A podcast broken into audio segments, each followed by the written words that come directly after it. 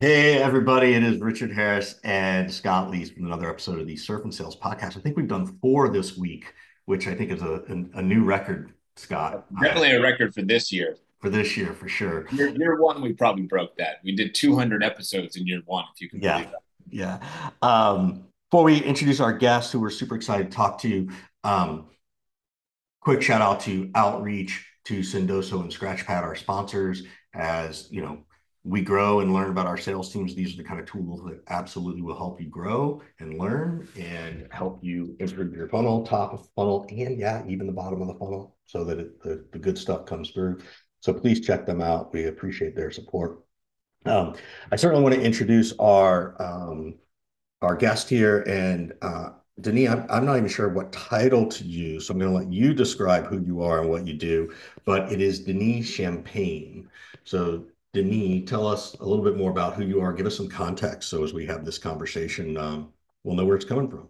All right. Well, thanks, guys. I really appreciate you, uh, you know, having me on this uh, podcast. I heard about it before, and so uh, I've been 35 years self-employed.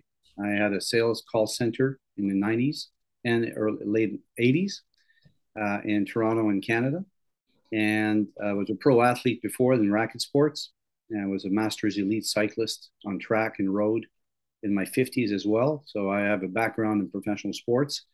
And the coaching component, that's what brought me to now coach people instead of doing prospecting, which I've done for the last 20 years under different titles as VP.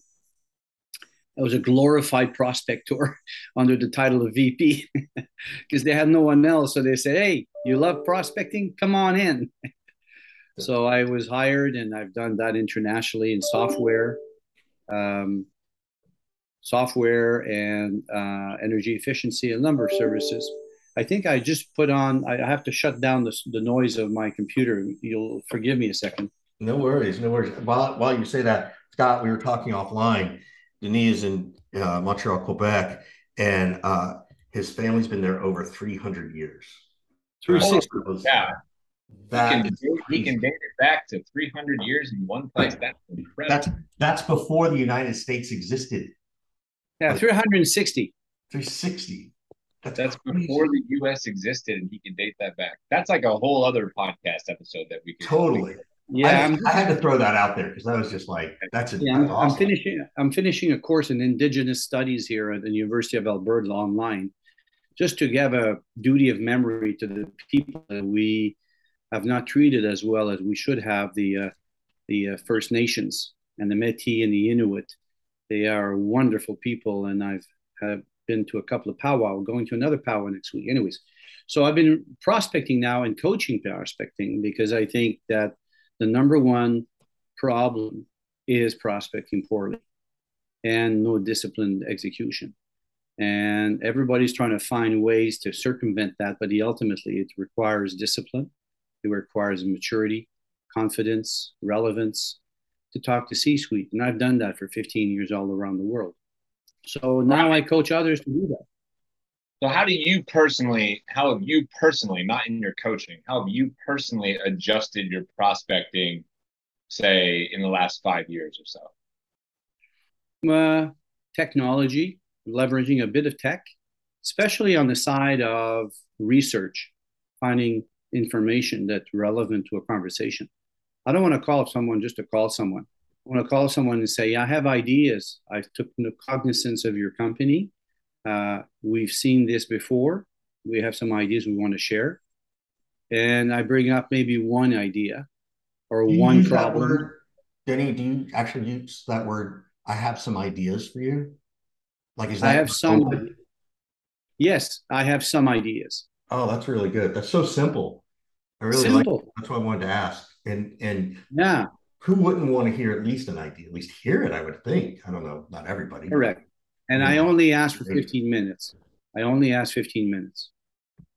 And if they say, well, you know, book, uh, call me back two week, I say, listen, I found that it's easier to change plans and not to make them. So why don't we just set up? And if you need to change it, we'll change it. And they go, oh, that's, that's logical. I'm, I'm literally writing that down. Like that's fantastic. I'm taking notes for our notes, but that's it's easier to change plans than to make them. So let's go ahead and make them. Not than not to make them. Than not to make them. Oh, then not to. Oh, oh, oh, oh. Right. Uh, rather, let's book it now, and if you have to change, we'll change it. Nine times out of ten, they never change, because it's wow. the way you say things. It's how you approach with your voice, your calmness. Um, you know, the days of ranting and having that high pitch. And I spent a lot of time using an AI tool to coach my reps and using the voice more intelligently, more calmly. You can say a lot about a person by his voice. It's like a second face, as a French writer said, but a face you can hide, a voice you can't hide. So mm. I use the voice well, you know, calmly and having fun. Like just this kind of conversation, it's the same I would have with executives in Moscow when I was selling, you know, software design, procedure design for air, air, air, air association, air aviation. So you know people don't people want to talk if you have ideas you can share that may be good for you yeah. what have you always loved prospecting versus the other parts of the funnel or did you just sort of fall into it like you know. Well uh, i guess i fell into it at 16 when i was in high school i was in the morning selling uh, washing dishes at 6.30 and in the evening i was selling furniture appointments. Appointments for a furniture store. Wow. And three days into the job, I was number one. I owe it all to my mother with the phone hanging on the wall, carrying it over here, cleaning and pot, uh, doing all the multitask.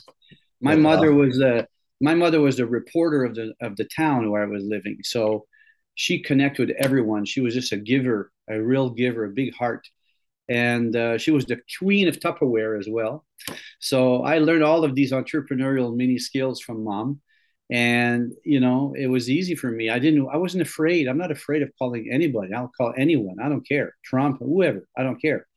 So that kind of it's a spirit right prospecting for me is a spirit it's a form of of an experience that you you you want you want you want to go out and reach new people you can't wait so i call i always kind of in, in cultured incultured my people and saying hey you're going to meet a new friend today Who's the new friend you're going to blow my mind in like already? I've got like a thousand questions. I'm already kind of just keep Scott on you. Um, talk, if you don't mind. Well, first of all, hat tips to all the moms and the dads who've helped inspire their kids. Uh, you know, super important. I had the same thing with my mom. She was she didn't do the Tupperware thing, but she was in sales and like the first woman stockbroker in my town and all this kind of wow. stuff. You know, so I, I come from that cut too. Um, there's Scott, you don't know their story. There was a story my dad once told my mom when he, she started working because he didn't want her to. You know, Southern men didn't want their women, their women to work, their wives to work.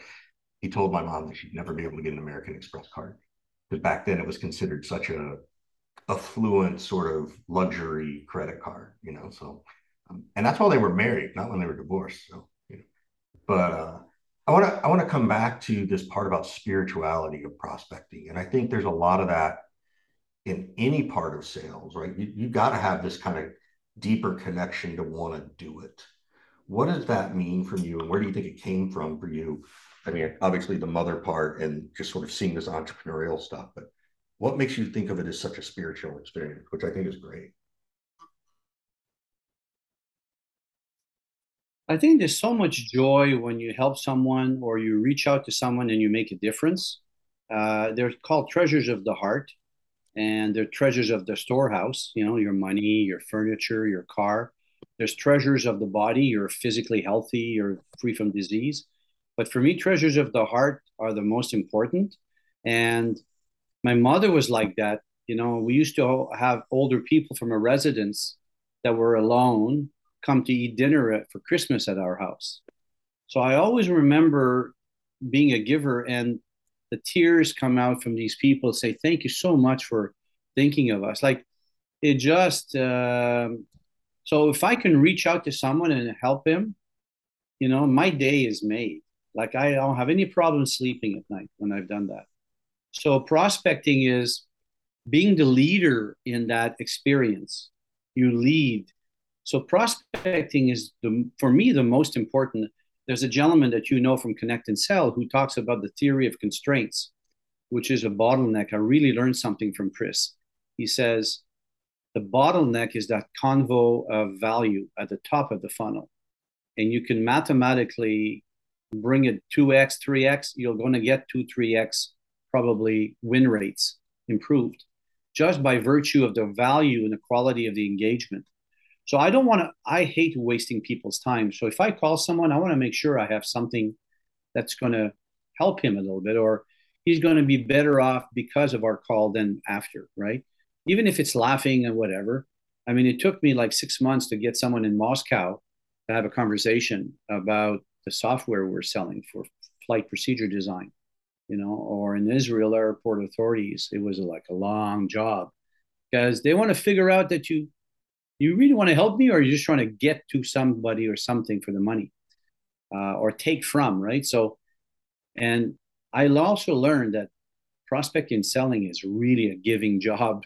You're going to get you have to give a whole lot more than you receive you know and you got to accept that um, in a couple in a relationship give 60% expect 40 she gives 60% you, you expect 40 and there'll be a cushion of 20% there in the middle to layer it out to save you know any uh, challenges. So uh where did that spiritual i don't know it's just my parents. My dad was a, a man from the second world war you know? He re-entered the workforce when he came back in 46 and uh, became an elected alderman door to door prospecting to to get elected and voted in and did a lot of things for the community was a real fighter. I mean, he saw some pretty awesome stuff there back in Europe in the 40s.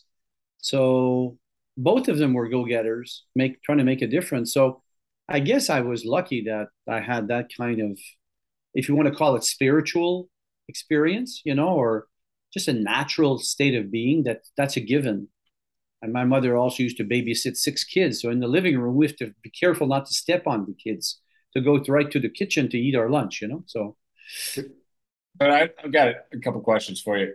How did you know when you were ready to go out on your own? Was was there some sort of like event that happened, or you know, revenue milestone? I, I don't know what, what it was. How did you know you were ready? Uh, I moved from. I was in Toronto as a squash professional. I moved from from university in Ottawa to Toronto. I was offered a job while I was on a certification. I had three levels of certification to be a pro, a real level, you know, certified program. And uh, I was offered a job in the summer in Toronto, and I went there for the summer. And um, I I lived I lived there for eight years, played professionally, and coached in a club with a salary, you know, the whole club pro thing and when I moved to Toronto, uh, I had done some telemarketing at some point. When I got to Montreal, someone who had seen me in the phone room remembered me, and he happened to be in charge of selling advertising for all the universities in Quebec for the programs, hockey program, football for the football team, right? All these kinds of publications. And I was a men's coach for the men's team of the university, McGill University.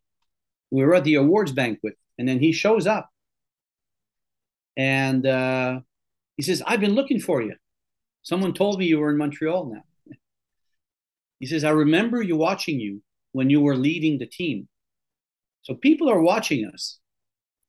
And he says, I have an offering for you. I want to per- I want to propose something and there my partnership started. And it lasted ten years, and then I went on my own for the last twenty. But how did you? Okay, how did you know though? So you you had a partnership for ten years, and then you went on your own for twenty.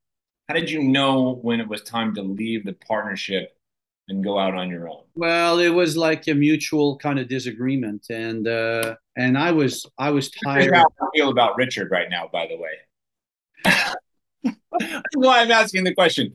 I'm trying to figure out when is Richard going to kick me to the curb and what's the reason and all this kind of thing. God, you want me to kick you to the curb, so you I can think, I, I think it's interesting. I think one of the things that people struggle with about going into business for themselves is when is the right time? How do I know that I'm ready now? Or you know, if it's a but you never know. It's it's what you want. It's yeah. what you want. You know, sometimes it's you're tired of getting tired of sick and tired. Other moments is you get a sprout of joy. I have a, one of the best salesmen in the world for a company that I was coaching. Um, got offered a job with a double salary for a bigger firm just two weeks ago. He called me last night for advice. Uh, and he's afraid to deceive and disappoint. And he's the best. He's the number one. Uh, well, there's, a lot of, there's a lot of pressure there to stay number one, right? And and to continue to to thrive. I can understand that a little bit of not wanting to to let people down. Right. So you have to do, you know, some people I tell them use the Ben Franklin approach, put the yeses and the nos, or the reasons why and why not, or for and against.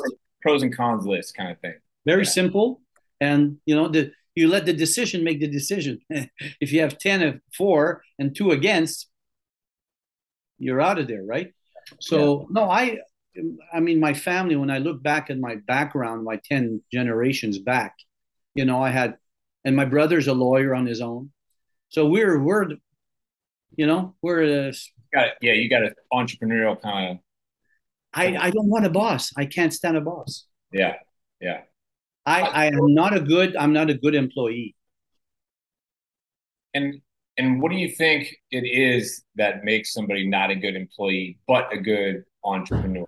I'm thinking for all there's because there's a lot of listeners that we have who are sales reps right now or marketers or even sales leaders and and they are just thinking and questioning like when should I go out on my own? Why should I go out on my own? I don't know that I'm the best employee. Like, what are some of those traits? Like, if you if you if you were my dad and you were like, you know, son, I don't know if you're a good employee because of one, two, three reasons. Like, what would those be? And for, for you specifically, because you said I would be a terrible employee. I don't want a boss. Why? Why? Because and this may be cocky a little bit, but I'm super confident of what I know I can deliver when someone tells me to deliver, but I want to be micromanaged. You know, this whole concept of empowerment, which was used a few years ago, which died off after a while, and the, the opposite of that being micromanage. Uh, to have someone micromanage drives me nuts. Like I'm just not capable. I have, I'm probably and we all are hypersensitive, right? We try to hide it well sometimes, badly or wrongly, but uh, it's that that spirit of adventure, of courage, of um, a vision for your life, how you see your daily life. My life is phenomenal now because I created those conditions and circumstances. So, and uh, I, it's it's you feel you feel like always annoyed when you're always having to go in and report for and infantilize your activities on a day-to-day basis. Like when you have to always ask a report to order coffee for the office you always have to have that accountability for everything. And you're 45 50 years old with an mba and you're a good rep. What the heck is that right? So uh, we talked about entrepreneurship in companies way back. I remember the word stemming from IBM 25, 30 years ago. But I don't think that they've ever really given those people that entrepreneurial capabilities or latitude to really deliver the way, you know, deliver. Like, let me let me let me now fast forward to. Does that answer your question a bit? It does answer my question. Let me fast forward now though to away from the the beginning and making that choice to you've been at this for roughly 20 years on your own, 30 years if you include the partnership. What is how do you find the staying power? How have you I mean you've probably been through a few economic downturns and, and changes and, and whatnot. Oh, I went personally bankrupt. Well, I would love to hear, you know, whatever you're comfortable with with sharing. Oh my god, we could do this for like hours. This is fascinating as it, as it pertains to that because it's a, it's a scary thing for me. Like I started off on my own in October of 2019. I had a couple months and then the pandemic hit, right? But I actually did really well through the pandemic. I didn't struggle at all. It was almost a boon for my business. But now I'm in my first economic downturn of being out on my own. And Richard knows this about me. Like, I'm kind of short term pessimist and I think the sky is falling and I'm never going to make it. But I'm also sort of telling myself, it'll be all right. Every, you'll get through it eventually, kind of thing. What is your advice to people for having longevity like that? And if you can weave some story in there about your personally bankrupt situation, that whatever you're comfortable sharing, that would be fascinating. Well, I would ask you a question. Are you open to mentoring? Am I open to having a mentor or mentoring others? Yeah, having a mentor. Yeah, I think I have a bunch of them, I would say. Yeah. Okay. So you have a regular mentor mentee discussions regularly? Yes, probably almost daily. Yeah, well, that's a little bit too much and thing, but that's okay. You have the first criteria. Um, You're right, Denis. I wish you'd stop calling all day, every day. Totally. Right. Yeah, I abused Richard through through text messages in particular. A story of love here, um, bromance, bromance. So the idea is, um, I mean, my my bankruptcy was because I was also somewhat bankrupted emotionally. Uh, my mother passed away real quick. Uh, the relationship, I was coming out of a divorce. I was smoking too much weed. All of the kinds of things that just make you go down a, a path of inertia, of lethargy, of not caring much. And what I was selling as a service, my attitude, my determination was just way out too much. Nobody would want to talk to me. I was too much because I'm unbearable. When I want to be unbearable, I'm very good at it. Uh, I can be a pain in the neck. But uh, that has also a, a, reverse side that's a, a good side to everything. There's always a, a two sides to it. Uh, it's that determination, that that willingness, like a dog, to stick to your bone. Try to remove a bone from someone's mouth, a dog's bo- mouth. He's going to take the jaw with it, right? Um, he's going to hold on to his bone. So when I stick to something, because of my professional sports career, uh, that taught me a lot of discipline and daily training, six days a week. So you know, and be competitive, wanting to win. Win is not over someone else often. It's winning for the achievement, for the the feeling after all the hard work. You get on a podium, you get a medal. When I see Olympians, you know, I I cry a little bit like them because I know what it took to get there. Like it's a lot more work than people really understand. Likewise, when you run a business, uh, if you're not yeah, I had to take a look at how I was doing things, and people weren't responding to me. It was a bad timing as well. The web was just starting in 1999, 9, 2000. And it was just like I was doing corporate CD-ROM presentations. So I did several of them, won some awards because I speak five languages. I, I live in three every day. So um, it was like, yeah, but I didn't know how to manage myself. So there's a relationship between where the way you manage money and the way you manage your life. They're not disconnected. So there's a lot of people who don't know how to appreciate their life, so they don't appreciate the money that they earn because it's there's a direct correlation between both. Uh, so sometimes people go bankrupt financially, but they're bankrupt morally or emotionally or psychologically before they, this even happens. So likewise, if you reverse that, personal wealth is always preceded by personal development and psychological wealth and growth. So train yourself to be the best you can be, and the money will follow. Your service, your kindness, your willingness, you're not being rushing people to get a deal or to get a job or to offer a service. Is just keep being keep happy, you know, and and that takes discipline, that takes hard work, you can read books.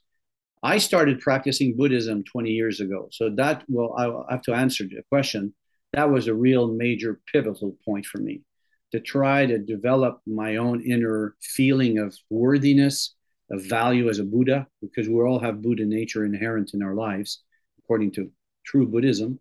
So that has made all the difference. And I pray every day, and I'm so, so appreciative because tomorrow I might not be here.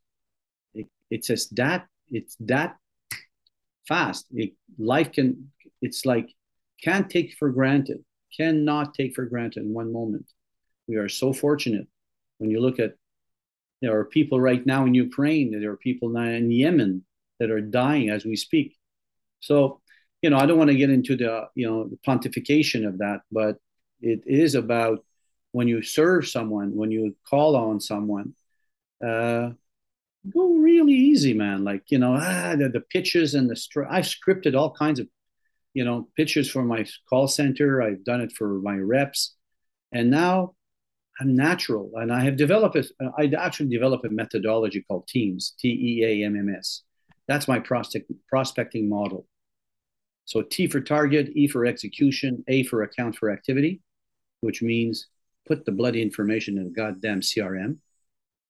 And nine times out of ten, nobody does it. I'm, I'm, dying. I'm dying on that one.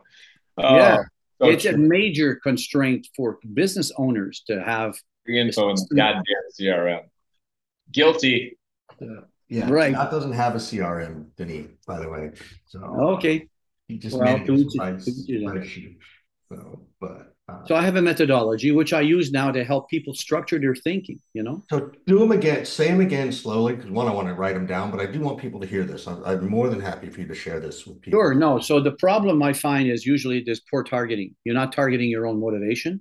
You're not targeting a company you want to represent. You're not targeting a company, a product that you're proud of, that you believe in deeply, because you're going to go through a lot of struggle. So targeting on a many level, target has many facets to T. Not target the, the objective, target the problems that you solve. So you can have a natural kind of conversation about that so that people will say, hey, this guy's talking about things that I can relate to yeah, let's have that value conversation for 15 minutes. You earn the right for a conversation. Yeah. Right? Yeah. So, so, so what does the what does the team stand for again? Teams. T E A M M S. Oh, teams. Target. E execution. A ac- account for activity or administer, like in the CRM. Right. Right. All the owners of businesses, when I tell them the A, they love it because they want that information in there, right? M for measure. Measure could mean five other verbs decipher, assess, analyze, evaluate. You know, take the time to think about your information you're populating in the CRM. M, manage. Okay, so which actionable items, you, when you send it, all that stuff. So it's general. And S is success. Success, you have to go back to T, target. So it's a looping model. That's great. I really appreciate you, you sharing that. I think I think I'm riveted by everything. Like I feel like everything you say, I could go six questions deep on. Like it's fascinating. So I think Scott had to jump for a second on his, his Wi-Fi connection. But um, I'm curious a little bit more about um, how do you coach the the early people, right? Like the people who are just getting started in sales, and that doesn't mean they're you know most or oftentimes um, you know, coming out of college or earlier in their life. Sometimes there are people transitioning from careers. Like I've seen a lot of teachers transition into sales or doctors and nurses and stuff like that. What kind of advice do you give those people? Because uh, you've got all this wisdom, but you got to start somewhere, and everybody's got sort of a similar, but sort of a different starting point. Well, you know, I'll say first of all, fantastic. Welcome, welcome to this wonderful world of, of professional selling it's a wonderful world, and I'll you know I'll give him the movie of Jimmy Jimmy Stewart, you know, Christmas, and uh, Zig Ziglar because I'm a fan of Mr. Ziglar's integrity and heart. So oh, there's these old school, but they still apply today. Um, and then I'll ask him, why did you choose sales, or did you fall into this? Like, want to know the person. Why? Why this? You know, and find target it, target the person, right? T. I use for my own coaching, I also, you know, use target and E execution with this coaching. Uh, it can be applied for that and for prospecting. So I want to find out about the person. It's more important about the person where they're at in their journey, um, because I've coached the number one in the world for a client, uh, and I've coached late 50s, early 60 guys who've been around for a very, very long time and uh, one of them I had in Taiwan, coaching in Taiwan. And he was the kindest, most coachable man I have ever met. and he's been in this business for 30 years in environmental intelligence. I am I am I'm I'm in awe. Like when I am given the opportunity to help someone of that kind of back, background, but he was so joyful and so appreciative of the advice, probably because nobody ever gave him coaching before. You know, we have to ask what's the past with that company? How much of the leadership has encouraged, you know, those kinds of interventions and outsource services like I do. So um, find out about the person. It's about them. It's about them first, and then we journey through it. Just just like a customer, just like a prospect. Just like the customer. Exactly. It's all the same. Yeah. Yeah. It's all the same. It's called in Buddhism we call it a bodhisattva spirit. Bodhisattva means a sensitive being, someone who's sensitive to others. You feel so much. Denny, do you happen to know the name of Richard's youngest child? Richard? Do you know? Do you happen to know the name of Richard's youngest child? Oh, okay. No, Buddha. Almost. Bodhi. Bodhi. Bodhi. Well, and, and, it was because of the Bodhi tree. It was because of the tree. So. The Bodhi tree. Well, the Bodhi tree was a sensitive tree, but it was more of a symbolic system. And when Shakyamuni, the original Buddha, uh, you know, explained to his disciples before he died, you know, they said, he said, everything I taught you for 40 years, drop it. They go, what? And he says, I've always, and you were always a Buddha. I didn't attain Buddhahood under that tree. We always, we've always been Buddha since time without beginning. They go, holy moly. So we are Buddhas. We just have to manifest it, right? By uh, chanting and, and, and helping others. So, anyways, it's wonderful. Bodhi, right. Good for you, man. Yeah, thank you. Thank you. Scott was very excited when he heard, except he thought it was from Point Break, but um, it was good. So it, it's interesting. I have to say, um, listening to you talk, Denny, and I, I, don't know how how deeply you know Scott. It's very similar to the things Scott talks about in that interpersonal connection. In some ways, I feel like I'm sitting here listening to Scott, you know, 10 years from now, 20 years from now, with just he's already got a tr- tremendous amount of wisdom that he shares, but um, just with even more of it. So, um, so it's this is a really fun one for me. So yeah, it's a little it's a little spooky. I just am sort of sitting here smirking the whole time. yes, like... it's all Scott. like if you want to know what he's like, this is probably close to it. He needs he needs to get into the to the Buddhism part though. That's the next step for you, Scott. So we've been trying meditation for years. That didn't work. We need to get you to something. So well, it's literally changed my life. Yeah. It's really made a huge difference in my life. Yeah, that's great. That's great. I just I just deadlifted 405 pounds this morning at the gym. oh my god. Oh, I, I have never. If you added up all of the deadlift weight I've ever lifted, it would not equal 405 pounds. no, no. I think I think you need to come to surf and sales though. I think he'd be the perfect person to come. So um, it'll be an honor. I would love to work with you guys. Yeah, yeah, we would likewise. I think it'd be amazing. Um, kind of getting to the end where we wrap it up and we flip it over to you to ask us a question. Before we do that, we want to give a, quick um, thank you to our sponsors of Outreach, Sendoso, and Scratchpad. We thank you very, very much for supporting us. And um, boy, if this couldn't be a more zen, calm conversation to talk about sales and and ways to get better and then have some tools out there. I don't I don't know if you could ever find one. So um, please support our sponsors. We appreciate them. But Denis, we're gonna turn it over to you. What what kind of questions might you have for us? Well, I have issues right now with lists. You know, I, am you know, you know, I don't know if you know Tech Powered Sales Book by Justin uh, Michael. Yeah. Justin Michael. Yes. Yes. I know Justin. Know yeah.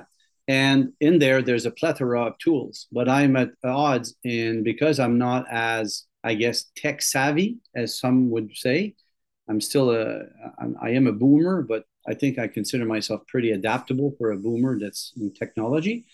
But uh, we looked at, and I don't want to start giving names here in our conversation here, but I would love to be able to have some advice from you guys as to where I could find some some data, some real quality leads, because we've been with one and uh, it hasn't panned out to be real quality information in there, like missing names no longer there, the phone number doesn't work, the email doesn't work. It just gets very tiring. It's a waste yeah. of energy.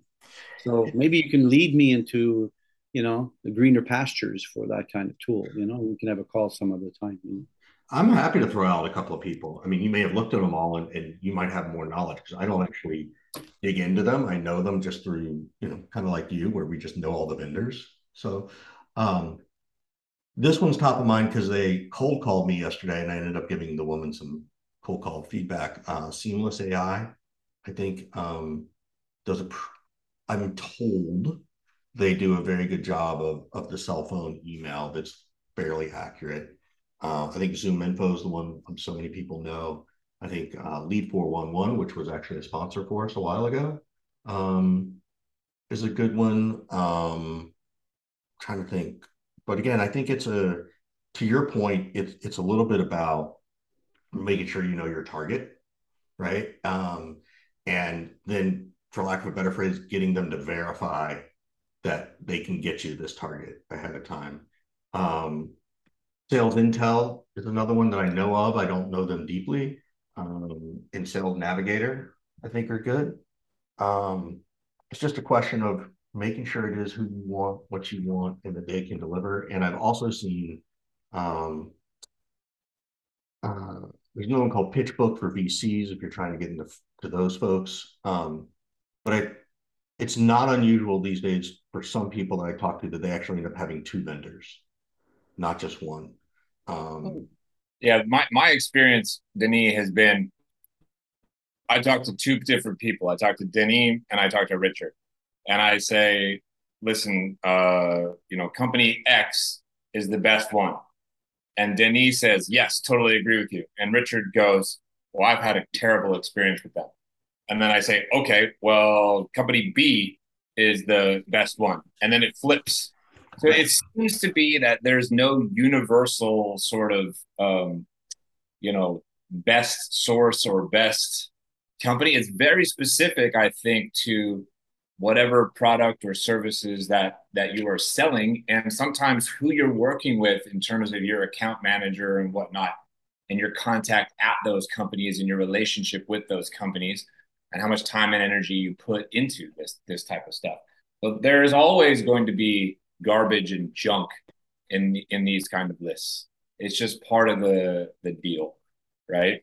And one thing that you know a lot of people do is Richard alluded to this, not just multiple vendors, but then you find somebody like on Upwork or something like that, or Fiverr even, or whatever these you know kind of remote work outsource kind of things are, and they go do the job to just enrich the data.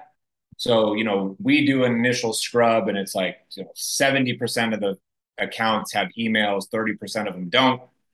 We'll hire somebody on Upwork to go, you know, find the missing 30%. They find maybe not all of the missing amount, but a good chunk. And that's the way that we kind of chip away at it and uh, and solve it. So that's seen that kind of combination strategy seems to be the most effective, I think, because just one single provider, it seems to be very hit and miss depending on what somebody's up to. Yeah, I, I like the idea of the Upwork resorting to a individual that he or she can help in cleaning up some of this stuff on a by contract basis, you know, for a specific mandate somewhat. Yeah, appreciate that. I love Nav. I use Nav. It does well for me.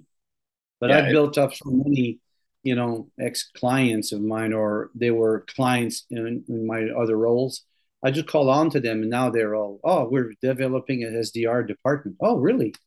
And I tell them what I do, and they go, we need to talk. I don't know how to start an SDR department or prospecting department or whatever. So that's I focus on top of funnel because I think it's such a big weakness. That's why I've really made it a mission of mine to be, you know, I guess a, a good reference. I hope, anyways. Testimonials on LinkedIn for me seems to say so. That's great. That's yeah. It's interesting to to have this conversation and and hear how people are seeing it and envisioning it. Um, did he? If people want to get a hold of you, what's the easiest way? Give out an email, phone number, LinkedIn, whatever. But what, how can they do that? Yeah, LinkedIn, Denis Champagne, D E N I S, and then C H A M P A G N E, like the wine. Great. Yeah. Um, so I would. Yeah, they can get me there. I'm always. Sorry. No, go ahead. I interrupted you. I'm sorry. Yeah, no, it yeah, that's you know I could give my number, but it's a five one four in Montreal number. Uh, I have a you know a partner I'm helping with in the U.S. He gave me a Teams number, but you know they, they sometimes work, they sometimes don't. Um, not the teams of mine, the team with one M. Um, so yeah, just Denis Champagne on LinkedIn. I'm always on LinkedIn. I I listen to the guys like Richard Harris and Scott Leese and you know read some of the information of all the kinds of there's so many great people out there like i feel so you know awe in awe sometimes. I, I realize i know nothing. Not that i'm trying to belittle myself but i said oh i have so much to learn. Like i'm you know. Who who, who do you follow? Give some people because i'm intrigued by you and feel the same and will make sure to make an effort to follow you more but i follow Kian mclaughlin from australia who has an expertise in win-loss opportunities win-loss uh, analysis that gives you amazing insights on the company and he was an enterprise salesperson um, follow richard harris i don't know if you know him yeah um, you should and uh, not no one in particular. I you know I just keep browsing and learning, and you know sometimes I make comments. I mean, you know, obviously LinkedIn has hybridized a little bit. There's things about people and individuals and poverty and leadership and BIPOC culture and equity and diversity and inclusion and this HR component. It's all part of the human kind of fabric for me. So and I interject there when I can, bring value by talking about as people, you know, when we serve, you know, I, uh, it's about a long term run. It's not about a short term sprint. I'm a sprinter on track as a cyclist, but I've done marathons. I've done 300 mile race, races on bike, but it's about smooth, like they say, slow is smooth and smooth is fast. Yeah, this is like Scott. Can we just clear the rest of the day and like hang out?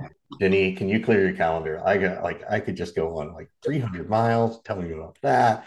Tell me more about living. You know, time to go play golf, Richard. Years. Time to go play golf the rest of the day. Yeah, it is. It is. And you know what? Sometimes it's the best thing for you is to do that. To just let everything go. Get the yeah. hell out of your office stop this uh, culpable culpabilizing or guilt trip on your head and get the hell out and be a happy person when you come back the next morning you know i made three calls two calls yesterday that's all yeah. and i got a project right it doesn't always happen that way but you know just relaxed yeah, I think I think we are declaring you the Buddha of sales. Like that's, that's well, actually, someone interviewed me. He says, "How does a Buddha sell?" I said, "Like a human being." You know, I mean, that's. oh my God. Denny, There's the episode, Richard. How does a Buddhist sell? Yes. Denny Champagne. Thanks so much for joining us today, Denny. Thanks, Appreciate Denny. It. it was awesome, man. I just put uh, the website to the U.S. organization that I'm part of. Part of. I'll put that uh, in the notes. Yep. Awesome. Lay organization. And uh, let's let's get please let's reconnect if you don't mind. I would love to both of you are uh, brilliant guys, and I'm very happy to have a you know. Too bad it didn't happen lifetime, but timing is important, right? So. No, it's great. It's great. Thank you so much again, Denny. We appreciate it. My pleasure. Peace. Ciao.